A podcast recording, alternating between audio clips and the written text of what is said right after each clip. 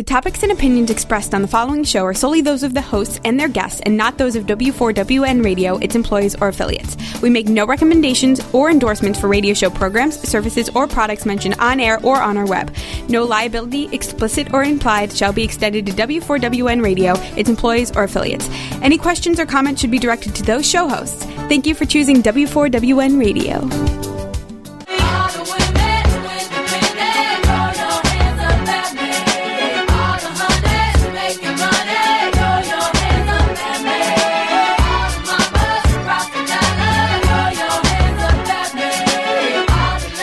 Everybody, and welcome to Fearless Fabulous You. It's March 21st, so it's spring in the action week. Um, I hope you're all feeling sunny and bright. I know I am this beautiful day here in New York City. As you know, my show is about inspiring women and helping you be and live the best life you can on your terms. Uh, you can follow me at Mighty Melanie on Twitter, my Facebook page, Fearless Fabulous Melanie, and learn about everything I do in the world of marketing, health coaching, and writing my books at melanieyoung.com. Um, love helping women find what they want to do in their life and pursue it. Uh, as many of you know, I ran a public relations uh, culinary events business for 20 years called M Young Communications. It was eponymous. I started it um, because I no longer wanted to work for anybody else. I was working for very large PR agencies, and then my beloved grandmother dropped dead of a massive heart attack. I went down to Tennessee to see her, stayed a few extra days to be with my family, and got a written reprimand from my boss about not following the rules and coming back to work on time. And that was when I said, no one is going to tell this girl when to report to duty. I make my own rules. And I started my own company about nine months later. Bingo, no business training, no seed money, no investors, just me and an IBM and a phone. Um, but that was then, and that was 1989. Great 20 year run, decided to do something different. Today, According to American Express Open State of Women Owned Businesses 2015, more than 9.4 million firms are owned by women, employing nearly 7.9 million people, generating $1.5 trillion in sales as of 2015. Women owned firms 51% or more account for 31% of all privately held firms and contribute 14% of unemployment and 12% of revenues. Ladies, we are in a economic boom period for women owned businesses. The overall increase 8.3 million new jobs. Thank you to women businesses. We still have other ways um, that we're still challenged. We still make 90 cents, 79 cents on the dollar to men as employees. We do better when we're self employed. I truly believe that, and I truly believe in the economic theory. One, support women owned businesses. Two, invest in women led startups. Three, mentor, train, and hire women. Those are my words. But we're going to hear from someone who has a lot to say on this topic. Her name is Joanna Krotz. She is uh, a, a, journalist who writes for many, many um, publications, um, and you can follow her also on Huffington Post. She is the author of Being Equal Doesn't Mean Being the Same, her latest book. Um, she also wrote the Microsoft Small Business Kit, a 500 page guide to starting and growing a company, and she has a series on um, of podcasts on the Women's Playbook. Uh, she's prolific, and I'm delighted to have her on, and I want to welcome Joanna Krotz. Thank you, Melanie. You you've got all my thunder from all those stats you just reeled off. I'm oh. impressed. Oh. well, I you know I, I read your book and I and I do a lot of homework to prep for shows, and this is a topic that um, is important to me because I like to see women thrive and succeed, and I like to see women supporting them. Um, I am uh, taken by the title of your book. Being equal doesn't mean being the same. Why behaving like a girl can change your life and grow your business. Let's talk about that because I, I always learned if you want to be successful, you got to compete and act like the men. Yeah, I, I, I obviously the, the subtitle in particular is uh, in your face. I mean, I chose it to be provocative, mm-hmm. but I do believe it. I, I believe firmly that, uh, and having been at four major media companies myself, you know, as a top-notch, uh, one of the top editors at national magazines, I had to go through what works in a corporate uh, situation as well as after that starting my own business. So I've seen it um, from both sides, on the inside and the outside, and as a journalist. And it seems to me the rules are made by men. You know, women do not behave or manage or grow or launch or facilitate the way men do. They simply don't. And it's a combination based on my research of, of culture as well as DNA. So it's both biologic, hardwired, and of course sociological. And as a result, men don't see women as leaders. Men don't see women as doing the right thing. Men think that if women take a rival after they don't get a position, so you beat out your competitor, you take on a position, and instead of cutting off the, the rival at the knees, women tend to make an ally out of that person. And men see that as insecure or incompetent or weak. I see that as courageous and smart because they've turned institutional memory and talent and someone who knows what he or she is doing into an ally. And in in addition, women tend to ask a lot of questions about projects. Men see that as, oh, it must be that they don't know how to do the job. Men just roll up their sleeves. They dive in. They figure it out later. Women want to know how do you get how do you get from point A to point B. They may ask one question too many, but it adds value to a project and it it pushes the envelope and it allows people to see different alternative ways of doing things. So those are just a few examples of what I mean by being equal doesn't mean being the same. One is not better than the other. I always give what I call the Miranda warning, which is uh, all men and all women are not the same. Not you know, it's a continuum, and we've seen this in the last few years, particularly with transgender and how fluid gender identity is. But there are proven study after study after study, most of which I cite in the book, and some of which we can talk about, that shows there are female and male characteristics. So it's like saying red is better than green or green. It's not the case. One is not better than the other. They're simply different. Well, Joanna, I think you hit it on the note, and you really hit it on the head. And you actually do a SWOT analysis in being equal doesn't mean the same. That really kind of lays it out: strengths, weaknesses, opportunities, and threats, um, right. and and how to. I thought that was fascinating, um, and just a few of them. You know, as you said, women um, can quickly connect with prospects and stakeholders. They're incredible multitaskers.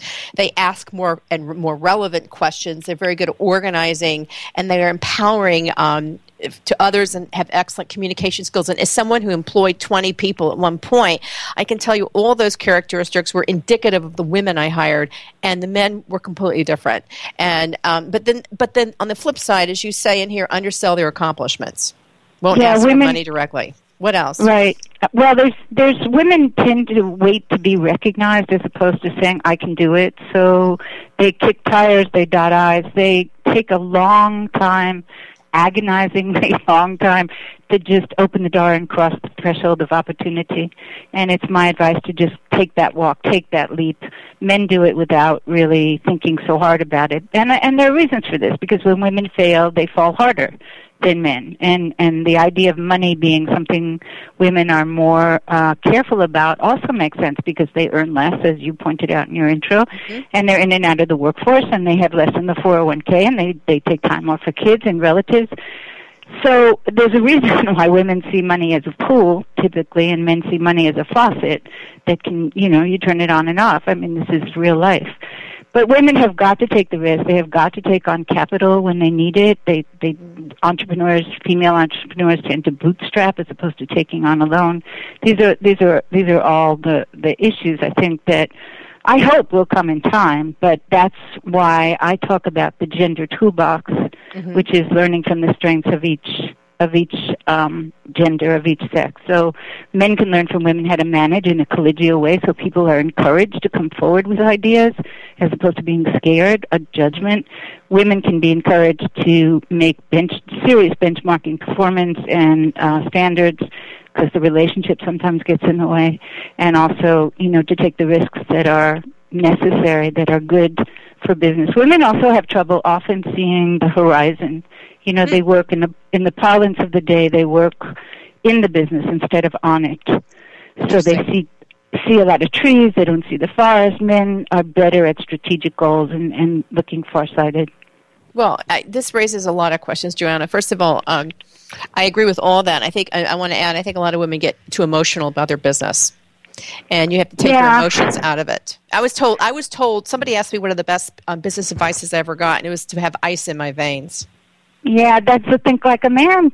See, I don't buy it. I just, I just don't buy it. No one wants to see someone burst into tears. Okay, No. um, no one, no one wants to see on the male side of it a man go nuts and irate and scream and bang the wall, which could No. be male behavior.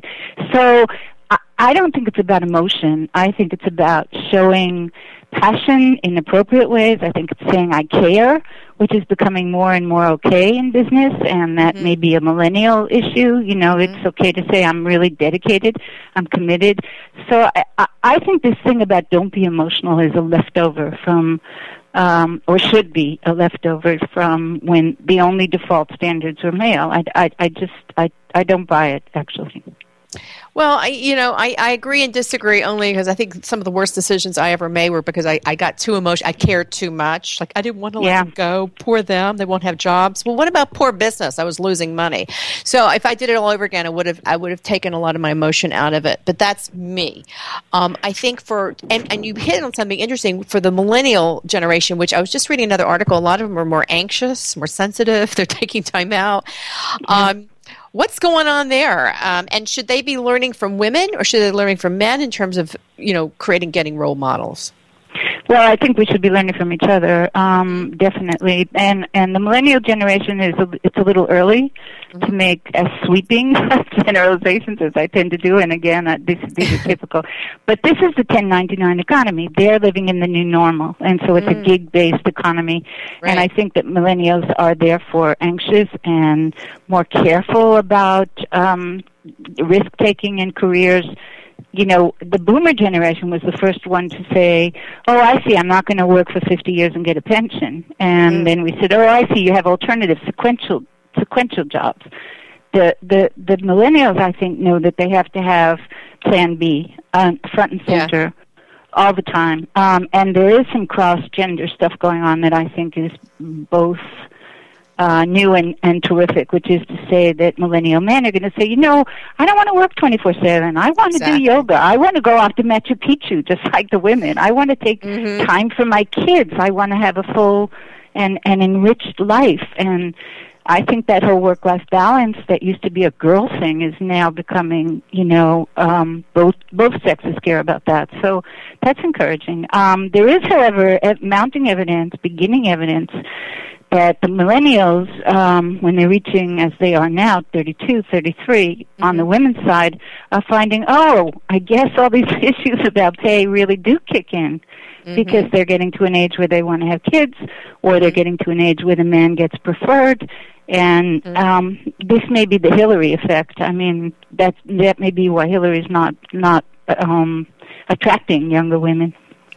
Interesting theory. You know, I have, um, I, I am of a different generation now, and I'm dealing with friends who basically they either were forced out of their jobs, they were put Yeah. to pasture. Let's be, let's take it, or they were um, somebody leaped over them, and and they just realized that instead of trying to butt their head against the glass ceiling, they were just going to walk out the door, and they're starting over. So at, What would at- you say to them? I mean, there are a lot of women who are or starting over in their 50s or 60s or even 70s, and maybe they don't have the money because they lost it during the crash or they had to spend it to subsist while they were finding work or whatever. Some of them had messy divorces. What do you say to them as they start over later in life, which I think is a whole other ball of wax versus the millennial challenge? Is how to start there- over when you're older. Um, well, obviously, it is different. There is um, increasingly a second and third act going on among Mhm. Everyone. Um, you know, the average age of the entrepreneur is not kids. They're they're like thirty-five to forty-five is the optimum. Mhm. People think it's Zuckerberg and the teen stuff. It's not. It's not the case. Um, people tend to have some life first, and they have some skills and then they and then, then they they launch a company so the women who are 40 or older over 50 over 60 have some skills and I- and I would suggest they they begin to parlay their networked group mm-hmm. because those women have been working and they have associations and networking and and silos and you know social media to begin looking at and going to a, a wealth of resources that have sprung up now to support women, whether it be from community colleges or SCORE, which mm-hmm. is um, Retired Executive Society of Retired to help advise you. There's Small Business Administration. There's a whole bunch of workshops and, and resources to help with business plans. They're online. Uh, there are crowdfunding campaigns mm-hmm. to associate. I would suggest they try and get out and, and work with someone else. You know, try and partner for a bit because it's yeah. lonely very lonely. It's very lonely. I mean, I, I went from having 20 people to me and my husband, and then I let my husband go. um, oh. And it's just me. I mean, we, we, were together, but we agreed not to work in the same company. We would do different things because we can't right. all have the same income coming in one stream. Um, but I'll so tell you, there, there, there, is a, there is an opportunity to following your yeah. passion at an older age. I mean, the, there's yeah. a woman I profile in my book who was uh, an artist, a painter, mm-hmm. and she was a beauty queen, mm-hmm. and she did a whole bunch of stuff, and she lost everything mm-hmm. in the 2008 meltdown. She had a house, it's gone. She had an uh-huh. income, it's gone. She had a gallery, it was gone. Mm-hmm. And she decided to become what is called a um, micropigmentation artist, which is that she tattoos nipples for women who have had breast cancer and had breast removed to give them yeah. back some so and, and she's dedicated to this and she has testimonials from women who feel that they've that she's made them whole again in ways that just make me weep. I i have been so moved she's very famous she, actually. She's very famous for that. In in in our area in the new york area I know, yeah.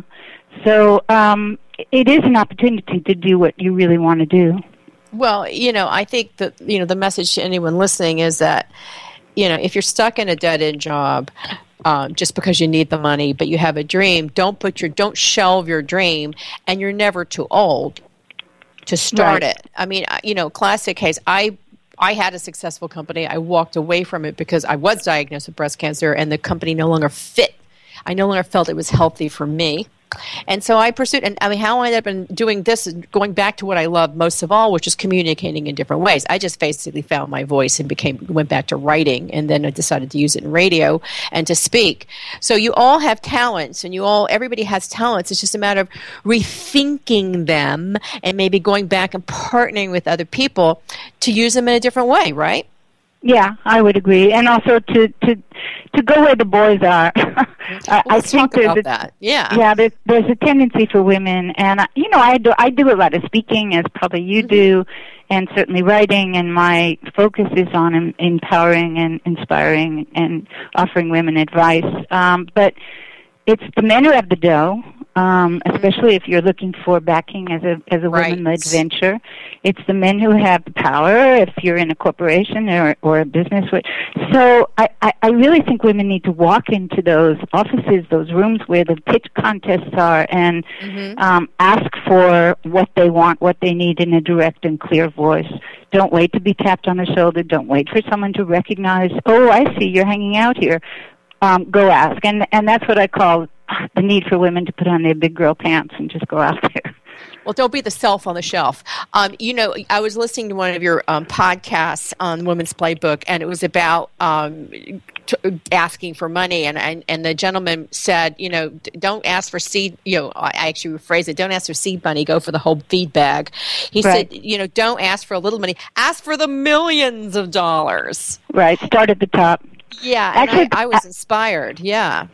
Yeah, that's uh, actually she has a deep voice. It's a woman, uh, Laura Fredericks, and she has really? a business. With, yeah, she was. Yeah, she has, and it's um, and she began as a nonprofit fundraiser. Actually, she began as as assistant attorney general in Pennsylvania, but she began raising uh, millions of dollars for nonprofits, and then gradually um, broadened that ask to wellness and personal mm-hmm. uh, finances and entrepreneurship. And it's just, um, you know, as soon as she starts talking about how we don't ask, we women, you sit up and you say, wow. that is so true. Um, it is. I, or we ask for too little, or we ask in such a way where it's, I hate to bother you, but you right. know, you have to demand. And yet, well, I don't know about demand. You have to be rejection. direct. Yeah, but fear of rejection is is probably the number one reason, right? That you don't do that. Um, or well, I don't know. I think I wouldn't say it's always bad. I would also say women don't like to stand out. They're uncomfortable hmm. being in the limelight. Um, some women are uncomfortable if they're too noisy or their outline is too sharp. We're taught to be complacent. We're taught to be appreciate what we have. We're taught not to. You know, there's a whole range of cultural kinds of characteristics besides the fact that we don't want to, you know, we're afraid of not being liked. But you remember that whole flap with Jennifer Lawrence um, about mm-hmm. four months ago, where she said that in the Silver Linings Playbook. No, no, it was it was the other film that that won the award where there were all these stars, and all the guys got more money than she did, mm-hmm. and she was afraid to ask for more because she felt she wouldn't be liked. So you have a point. You know, it's that women want to be liked a lot, and she's learned her lesson. I think. We'll see.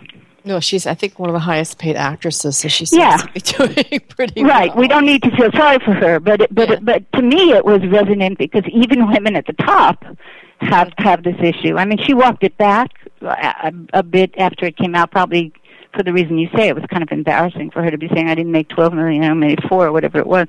But but but there is that emotional component that that resonates. I think. Very much so, and and and, and gender bias, uh, and and you really dive into this. And being equal doesn't be, mean being the same. And about there is gender bias, and how we need to really um, overcome that. And and and I was at a um, an event called Founder Made, um, where it was one on health and wellness, and there were a lot of um, successful, mainly women entrepreneurs talking. And then they had the VC, the, the venture capitalist panel come on, and it was all men. And That's I just sad. Yeah, crazy. Now, why why aren't there more, or shouldn't there be more venture capitalists who are women? They're angel well, investors, but that's different. Yeah, m- way different, and that's also because um, you know why aren't there more women CEOs in the Fortune 500? So there's there's intentional bias. There's a lot of what I call now, and I'm not the only one, unintentional bias, which is this is the way I feel comfortable. I don't really see it as bias. I just think this is this is someone who knows what he's doing in in this situation. And again, men don't see leaders when women behave like women. So the VC the VC component, there are now I think 90% of venture capitalists are male, and I would probably say I'm making this up, 89% are white. So it's mm-hmm. not just women and men; it's minorities right. as well. Right. And yet, the fastest growing component of entrepreneurial launches in this country is black women. African American women are launching faster than any. I mean, women are launching faster than men. Uh-huh. One and a half times the national average, and black right. women are launching faster than that. So there are now 1.5 wow. million women-owned businesses, African American women-owned, and they're bringing in 44 billion dollars a year. Wow. And they're getting they're not, they're getting they're not even attracting the angels most you know most of the time.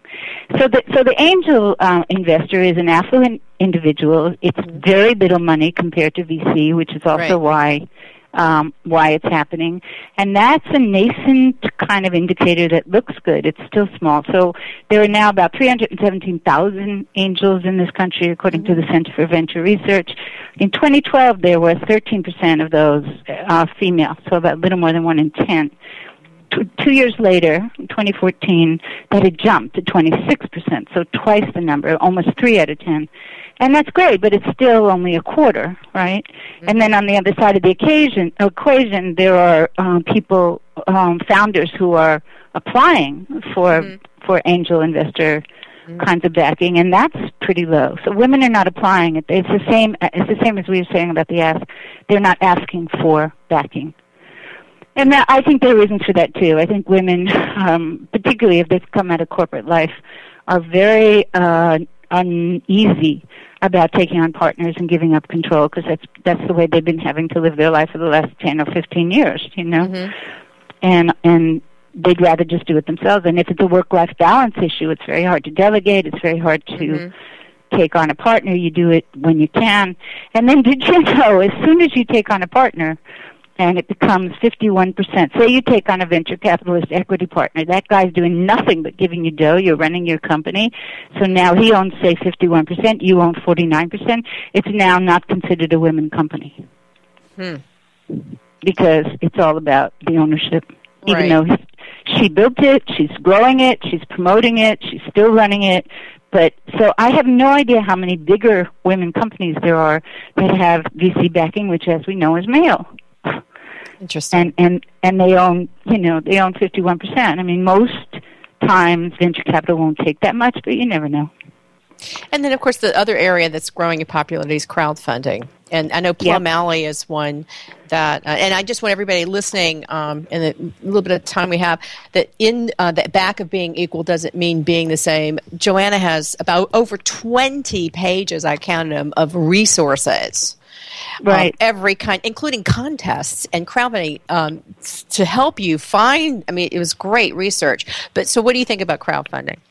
Yeah, and also I, I should say that the book is available on Amazon and BarnesandNoble.com and so forth. Um, crowdfunding is a terrific game changer. It's um, it's a lot of work. It's a huge amount of work to do. a Everybody says that. hmm Yeah, it really is. But but it, for women, I mean, it's a crowd. It's a game changer for all entrepreneurs, but for women particularly, it takes the gatekeeper out of the equation. So you're peer to peer. I can put up a, a, a campaign on, on Kickstarter or Indiegogo, and I can attract women in Hong Kong and in Rio and in Vancouver and in Utah, and I'm asking for you know four hundred, eight hundred, nine thousand dollars, and I don't even yet have to have a product. You know, I don't even necessarily have to have a business plan, all of which you'd better you know really have in tow because you'll need it.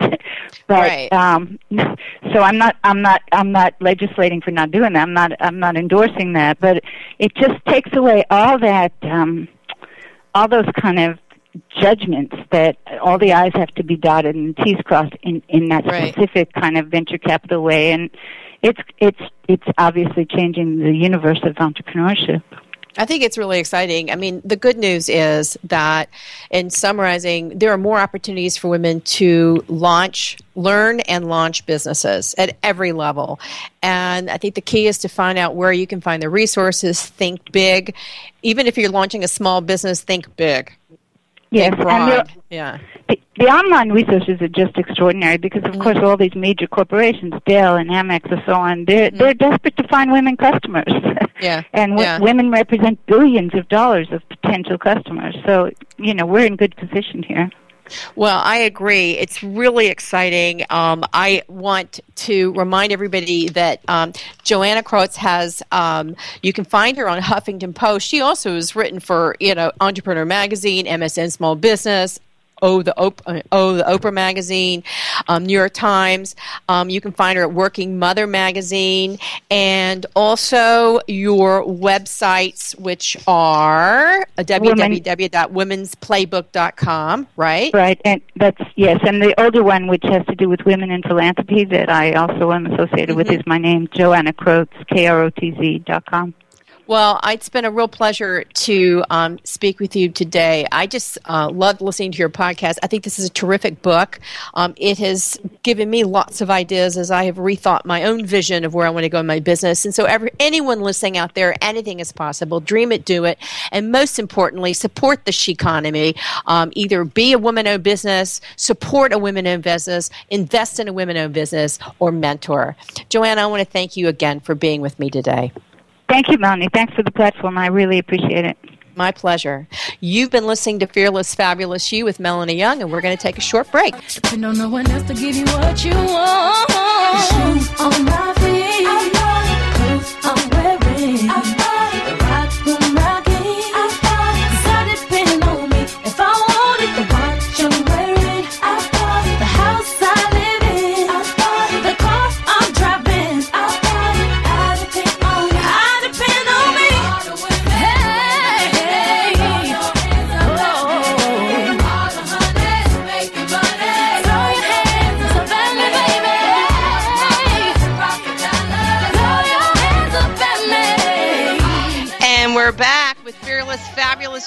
That a great session with Joanna Krotz talking about women entrepreneurs? You're listening to Melanie Young, and I hope you're following me on Mighty Melanie on Twitter.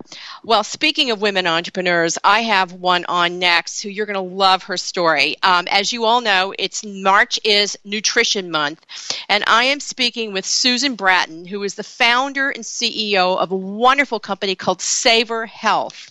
Savor Health is probably one of the best sources for cancer nutrition in the United States and provides custom oncology supervised meals for cancer patients delivered anywhere in the United States. I think it's the lower 48, right, Susan? Right, it is.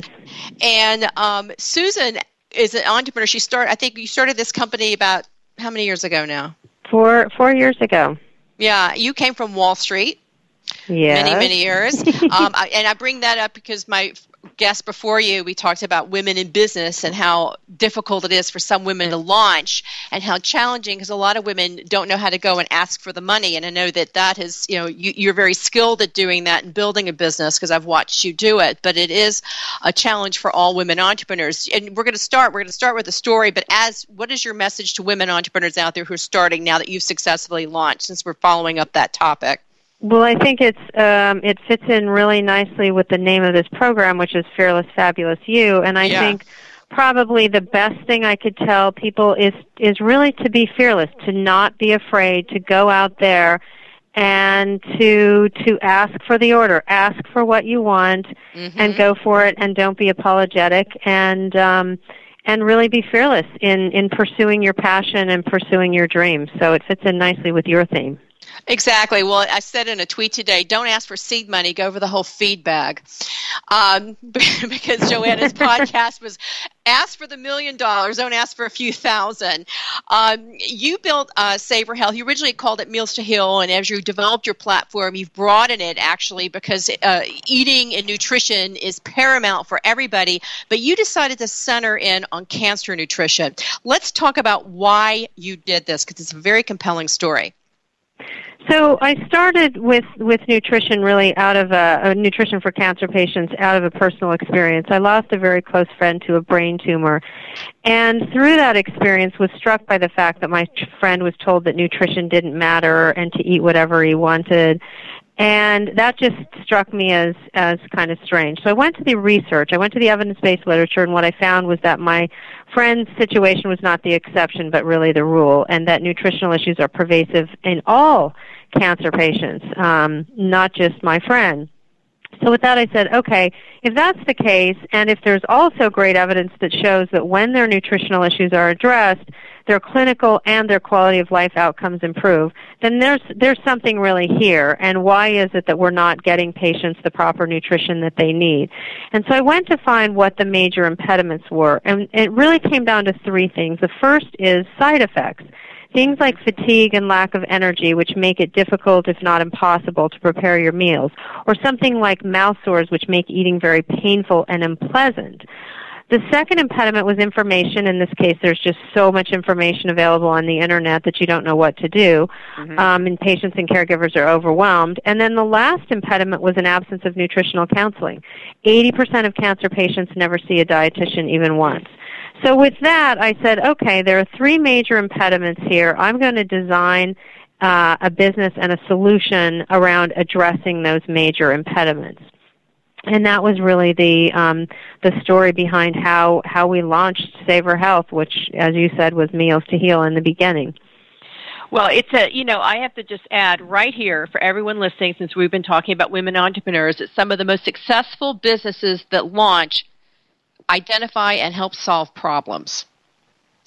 And in this case, um, a lot of many people were not paying attention to c- cancer nutrition. I, as a cancer survivor, did because I knew that I wanted to eat my way back to health. But then I'm a food professional. Most people don't.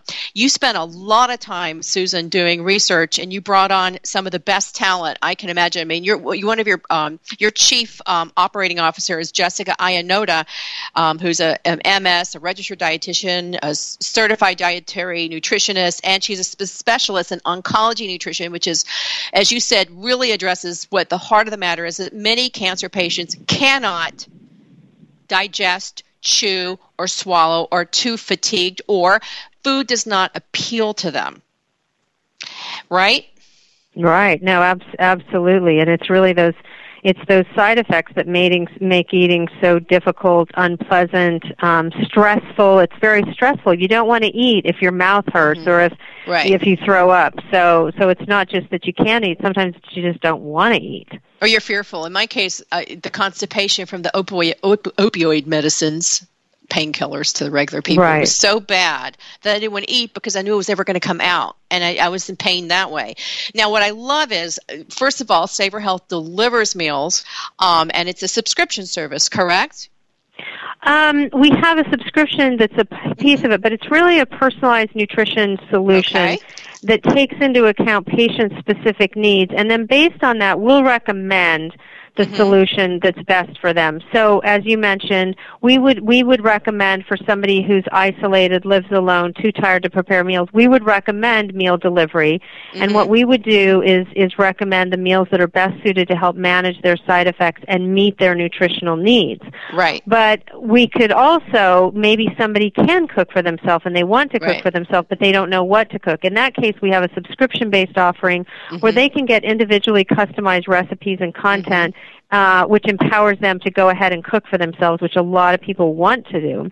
Right. And then the third solution uh, is is nutritional counseling. And as you mentioned, we have Jessica Iannotta, but we have ten other oncology Right. credentialed registered dietitians and nurses who can do um, telephonic or video nutrition consults with somebody who really just wants to talk to a knowledge, experienced, credentialed oncology nutrition professional. So we can do that as well. So it really depends on what the patient's specific needs are, nutritional needs, and also their caregiving situation. Do they have Right. help at home, or don't they?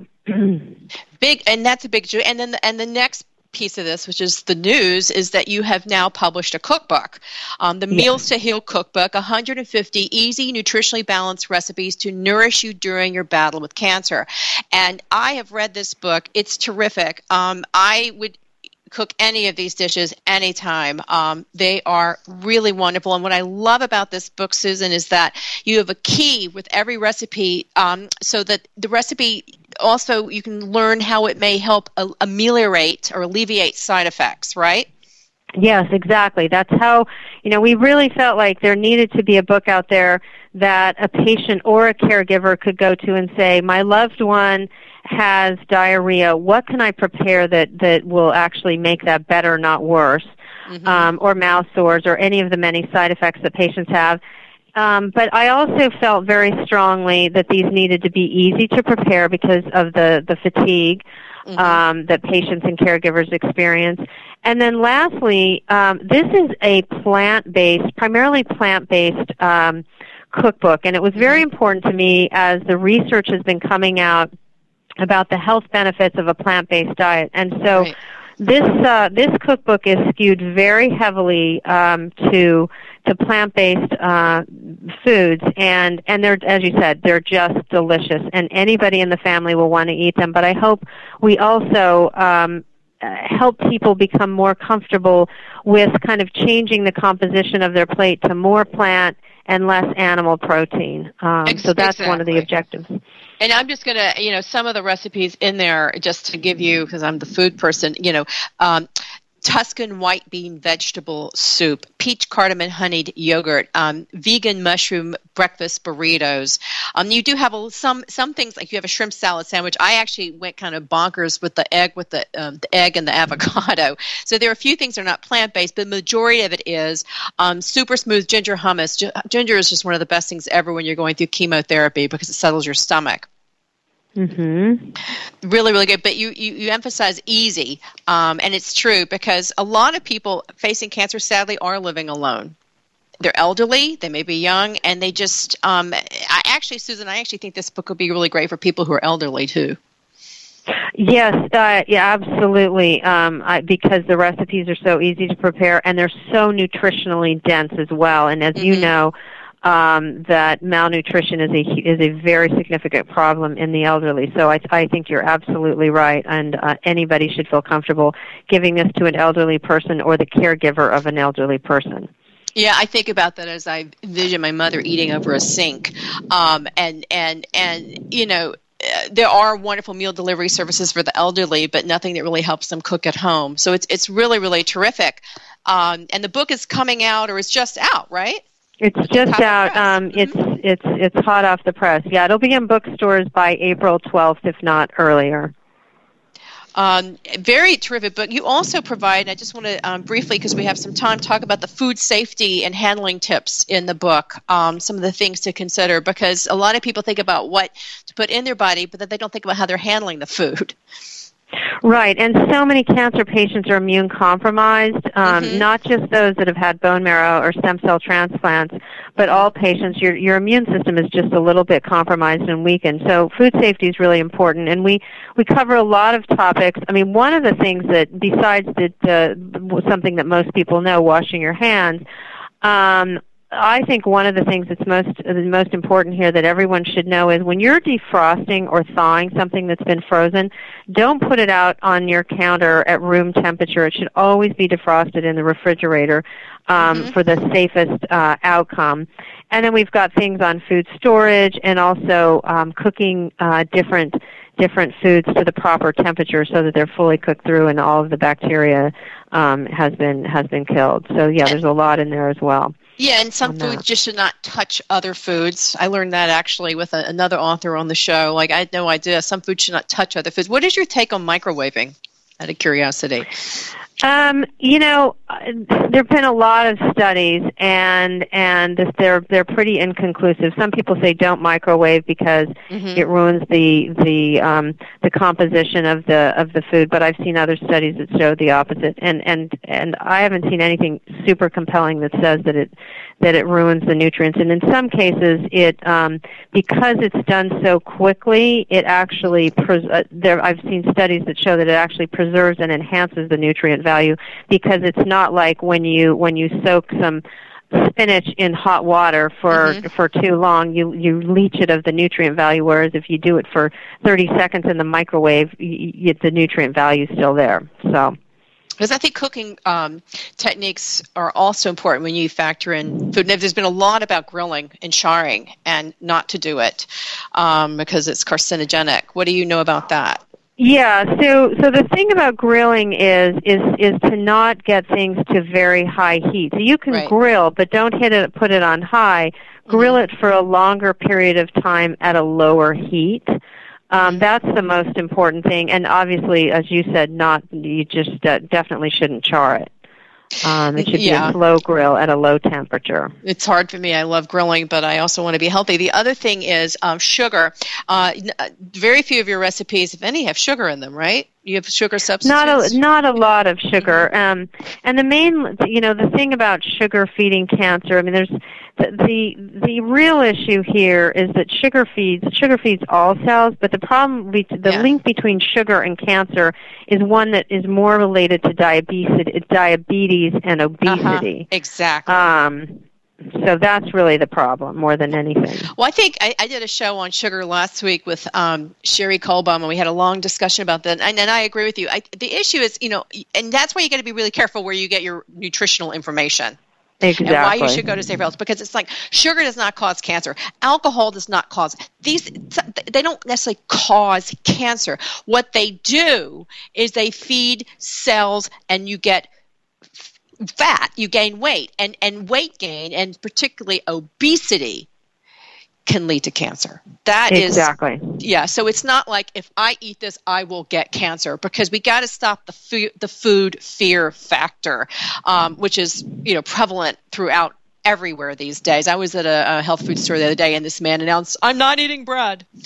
I have no idea he's not eating bread. You know, he probably didn't have celiac disease. You know, it's like I'm not eating bread. It's not about fearing your food. You're gonna love it. And what I love about the Meals to Heal cookbook and your approach is that you are a food company. You're a food nutrition company.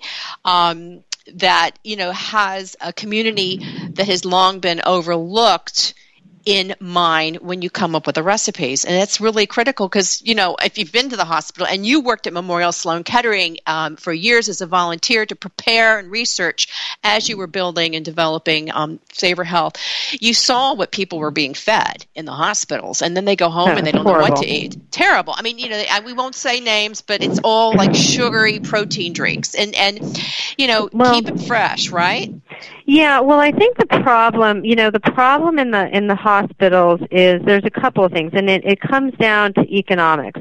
the food and dietary department in the hospitals have the lowest budget of any other department. So Oh. it's kind of overlooked. So they but they don't buy good food. That's number 1. And the second problem is and this is a problem in the oncology field, not just in hospitals, and that is that the focus is on calories and not mm-hmm. nutrition. Uh. And so in the hospital, what they're trying to do is prevent weight loss or reverse weight loss. And so what they do is they throw ice cream and other sorts of, of empty calories at patients just to put on weight. And so, mm-hmm. And they're also discharged from the hospital so quickly, oftentimes when they're still really too weak, they probably should still be in the hospital, but because of insurance, they get pushed out the door very quickly.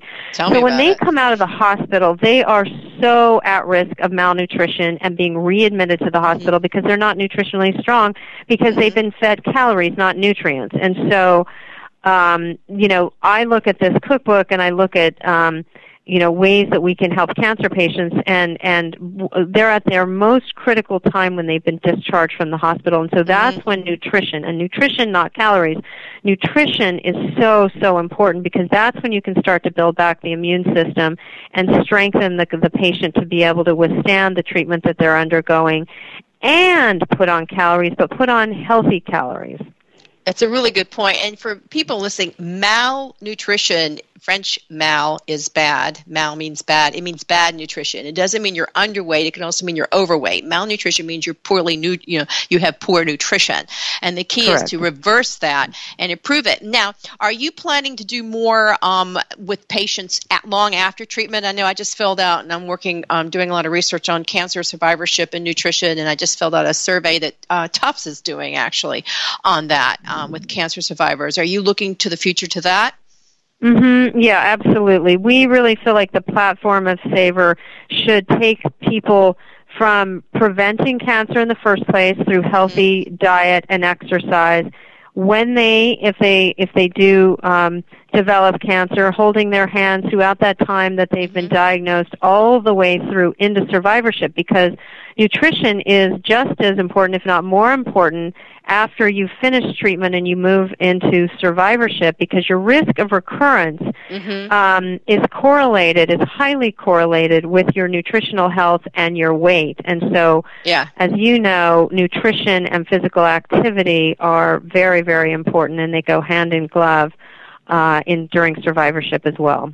It, is true, and, and it has to be a real 360 approach. And a lot of uh, survivors start out, you know, they start out fresh, you know, like the January 1st, I'm going to keep it on, I'm going to do well. And then over the years, and I'm doing some research on that right now, over the years, it may slip back into old habits. And, and it's like how to change and rewire yourself permanently. Many cancer patients are rewired as survivors, but it gets harder, I think, over time. And, and I think there's, there's not enough research yet done on that, to be honest, because everybody's trying to focus on finding a way to reduce the risk of cancer, finding a cure. Um, but I think it's something that we all need to keep our eyes on, as well as just overall health and nutrition in in the population as well, um, so that we uh, reduce risk of getting cancer as well, which really starts with you know teaching young people about nutrition. Susan, it's been really great to talk to you about this. I think this book is terrific. I um, I read it one morning quietly, and I have a lot of cancer. I, there, there are not a lot of cancer nutrition books out there, maybe like three or four. This one really is one that everybody should run out and get. It's called the Meals to Heals Cookbook 150 Easy, Nutritionally Balanced Recipes to Nourish You During Your Battle with Cancer. You, um, watched your father go through cancer. He had a bone marrow transplant. He is how is he doing now? He's doing great. He's doing Mhm. fantastic. I still Yeah. haven't gotten him to stop eating meat, but I'm working on that. well, you know, he's he, but it, it's it's you know for anyone listening, if you are diagnosed with cancer or a loved one, just know that there is a lot. You know, obviously you get the mess, best medical team you can on your side, but hand in hand with that, you have the ability to make healthy lifestyle changes through diet. Exercise, managing your stress, getting enough sleep, and taking better care of yourself to help you heal and hopefully beat your diagnosis and stay healthy for life. Susan Bratton, um, founder of Savor Health, tell everybody where they can find your website and social. Sure. So our um, our website is savorhealth.com, S A V O R H E A L T H dot com, Mhm. and our Twitter is at savor underscore health. All right. I want to thank you so much for being on the show.